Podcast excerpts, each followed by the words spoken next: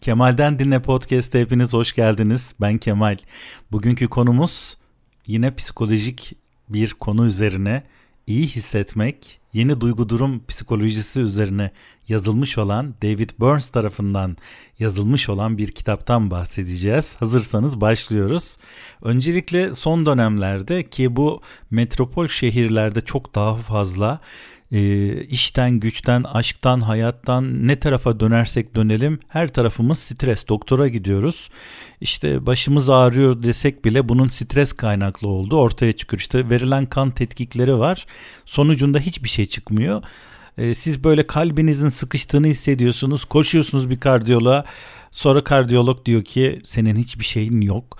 Oradan çıkıyorsunuz gastroenteroloğa Orada hiçbir şey yok. Oradan çıkıyorsunuz genelce her yeri geziyorsunuz ama hiçbir şey çıkmıyor. Sonuçta bu bir psikolojik bir durum olduğu için sizi gezdirip dolandırıp duruyor ve hem maddi hem de manevi olarak hayatlarınızı gerçekten çok olumsuz olarak etkiliyor diyebiliriz. İşte bu kitapta 1980 yılında yazılmış olan bir kitap. E, konunun yazarı bunu biraz daha güncellemiş ve e, bu tedaviler hakkında oldukça özgün e, semptomatik iyileşmelerin önünü açmışlar. İşte biz de bununla ilgili olarak size kısa olarak kitabın içeriğinden bahsedeceğiz. Eğer hoşunuza giderse bir şekilde ulaşmanız gerekecek kitaba kitapçılardan ya da ulaşamazsanız bize de ulaşın biz size bir şekilde sağlarız. Ee, hızlı semptomatik iyileşme dedik. Hafif depresyonlarda 12 hafta gibi kısa sürede belirtilen kurtulduğunuzu gösteren e, etkilerdir bunlar. Bu bilişsel tedavinin düzenleyici yöntemleri arasındadır. İkincisi anlama. Neden karamsarlaştığınızın ve duygu durumunuzu derinleştirmek için neler yapacağınızın netleşmesidir. Güçlü duygularınızın sebeplerini normal ve anormal olarak e, ayırt etmeyi ve bu dalgalanmanın şiddetini ölçmeyi yine bu kitap içerisinde e, belirtmişler. Kendini kontrol etme bu alt üst olduğunuzda yeniden kendinizi iyi hissetmenizi sağlayacak güvenli ve etkili başa çıkma yöntemleridir. Size pratik gerçekçi adım adım ilerleyeceğiniz ve kendinize yardım planı sunacağınız bir e, uygulama verecek. Kitabın içeriğinde var bu. Dördüncüsü de korunma ve kişisel gelişim sağlama. Bu da ileride gelebilecek olan inişli ve çıkışlı gerçek ve uzun süreli bir korunma sağlayacak size. Sizi acılı depresyonlara sürükleyen bazı temel değerlerinizin ve tutumlarınızın yeniden gözden geçirilmesiyle mümkün olacaktır. Şimdi burada bir problemin olduğu kesin ve bu problemle ilgili olarak herhangi bir psikoloğa ya da psikiyatriste gittiğiniz zaman muhtemelen sizlere ilaç vereceklerdir ve bu kullanacağınız ilaçlar oldukça önemli. Ama bilişsel terapinin de son 20 yıl içerisinde oldukça aktif olarak kullanıldığını, yine psikiyatriler tarafından ilaç kullanmak kadar da etkili olduğunun altını çizmek isteriz. Şimdi bu e, kitapta çok güzel bir test var. Öncelikle öyle başlıyor zaten. E, Burns depresyon e, ölçeği adı verilmiş olan bu testte 25 soru var. 25 sorudan ben size mesela şöyle e, ilk 10 tanesini söyleyeyim. Hatta bunu şöyle yapalım ya ben bunu e, Kemal'den Dinle Podcast Instagram hesabına atıyorum. Oradan kendinizi ölçün. Depresyonda mısınız değil misiniz bunu ölçün. Sorular şöyle e, düşünceler ve duygularla başlıyor. Aktiviteler, kişisel ilişkiler, fiziksel belirtiler ve intihar isteği. Bakın bu aldığınız ilaçlarda bile yazar işte intihar fikriniz var mı diye ki burada da aynısını sormuş. Ben bunu atacağım. Kendinizi bir değerlendirin. Ee, buradan çıkacak olan sonuç e, 0-5 ise 0 ila 5 ise depresyon yok. E, 6 ila 10 ise normal ama mutsuz. 11 ile 25 arasındaysa hafif depresyon gibi gidiyor ve en son 76-100 arasına gelince Orada aşırı depresyonlu birisi olduğunuz, bir birey olduğunuz ortaya çıkıyor. Bu Burns depresyon ölçeğinin yorumlanması uzun süredir kullanılan bir teknik. Aslında psikiyatriler tarafından da uzun süredir kullanılıyormuş. Yani kendinizi değerlendirmeniz için de oldukça önemli olduğunu söyleyebilirim. Bu nedenle bu testi yapmanızda fayda var. Ben şimdi ekran görüntüsünü de aldım. Bunu Instagram e, Kemal'den dinle podcast'e atıyorum. Oradan kontrol edebilirsiniz. Şimdi biz gelelim. Duygu durumunuzu anlamak ve nasıl düşünüyorsanız öyle hissedersiniz bölümüne geçmek. Burada çok önemli birkaç ayrıntı var. Şimdi bilişsel çarpıtmaların tanımlamalarını yapmışlar kitapta. Mesela burada şu var. Hep ya da hiç düşüncesi. Bu çarpıtma kişisel özelliklerinizi siyah ya da beyaz gibi uç noktada görmeniz demektir. Örneğin ünlü bir politikacı bana belediye başkanlığı seçimlerini kaybettim. Ben bir hiçim. Her zaman A alan bir öğrenci B aldığında işe yaramazın tekiyim sonucuna varıyor. Hep ya da hiç düşüncesi mükemmelliyetçiliğin temelini oluşturur. Herhangi bir yanlış ya da hatadan korkarsınız. Çünkü o zaman kendinizi başarısız, beceriksiz, yetersiz ve değersiz hissedersiniz. Olayları bu şekilde değerlendirmek gerçek dışıdır. Çünkü hayat çok seyrek olarak ya öyle ya da böyledir. Örneğin hiç kimse bütünüyle zeki ya da tamamen aptal değildir.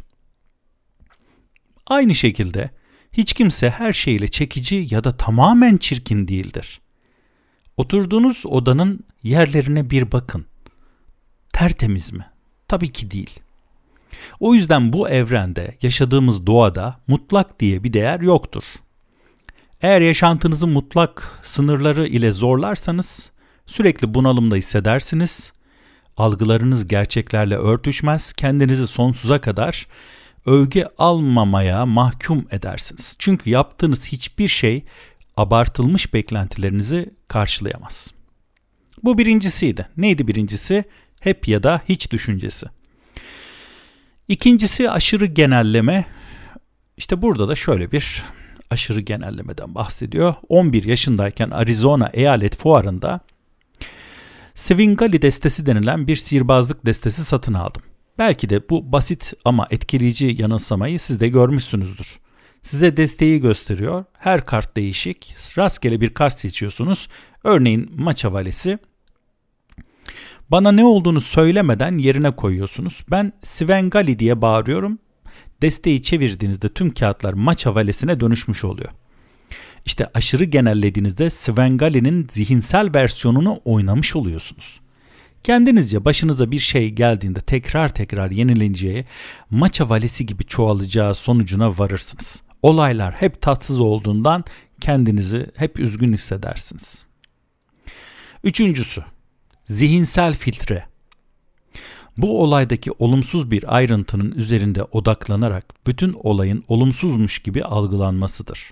Örneğin, depresyon geçirmekte olan bir üniversite öğrencisi en iyi arkadaşıyla alay edildiğini duyar ve sinirlenir. Çünkü düşüncesi bütün insanlar acımasız ve duyarsızdır. Aslında yakın zamanda ona acımasız davranan ancak birkaç kişi olmuştur. Başka bir olayda yarı yıl sınavında 100 sorudan 17'sini kaçırmış olduğunu görür.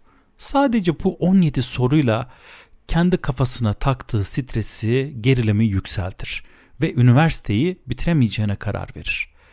Ka- kağıdı geri geldiğinde üstüne iliştirilmiş bir not dikkat çeker. 100 sorudan 83'ü doğrunu, doğrunuz var. Bu yıl alınmış en yüksek not. Depresyondayken olumlu olan her şeyi filtreleyen bir gözlük takmış gibi oluruz. Bilincinize takılan her şey olumsuz. Bu zihinsel filtrenin farkında olmadığınız için her şeyin olumsuz olduğuna karar verirsiniz. Dördüncü duruma geldik. Olumluyu geçersiz kılmak. Bu da daha etkileyici bir zihinsel yanılsama, bazı depresif kişilerin olumlu deneyimleri sürekli olarak olumsuza çevirme eğilimidir. Olumlu olaylar göz ardı edilmekte kalmayıp akıllıca ve çabucak bir manevra ile karabasana çevrilebilir. Buna ters simya deniyor. Orta çağ simyacıları metalleri altına çevirmeyi başarmışlar. Depresyondaysanız tam tersini yapma becerisini geliştirmiş olabilirsiniz. Bu basit bir örnek verecek olursak övgülere karşı e, böyle bir karşılık veririz ya.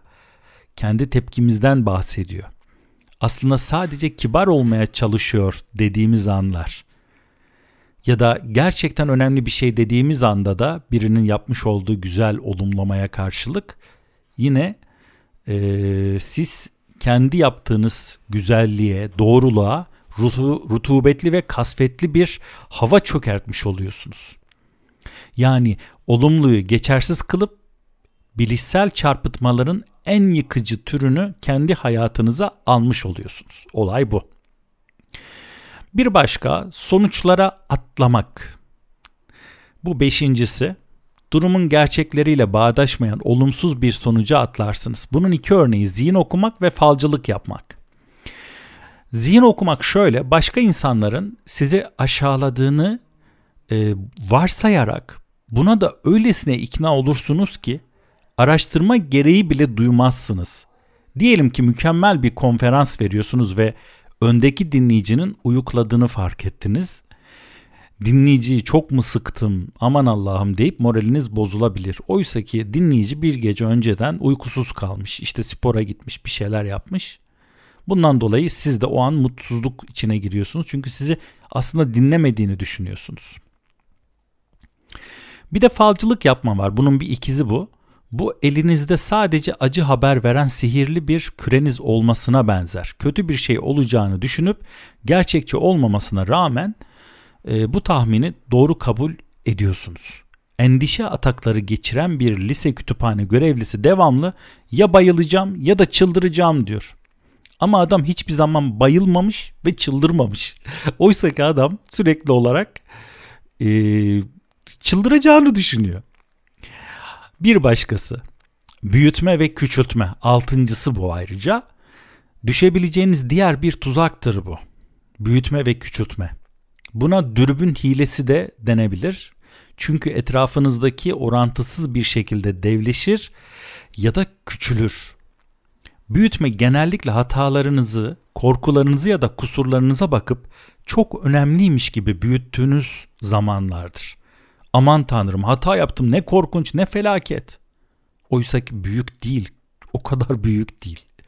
Başarılarınıza baktığınızda ise tam tersini yaparsınız. Dürbünün en küçük gösteren yanlış tarafından.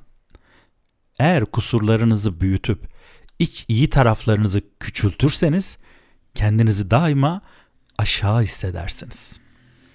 Gelelim bir başka noktaya. Bu da yedincisi duygusal kararlar. Duygularınızı gerçeğin kanıtı gibi algılarsınız. Mantığınız kendini çok başarısız hissettirebilir. O zaman ben başarısızım şeklinde e, beyninize yazarsınız. Bu çeşit mantık yürütme yanıltıcıdır. Çünkü duygularınız düşüncelerinizi ve inançlarınızı yansıtmakta.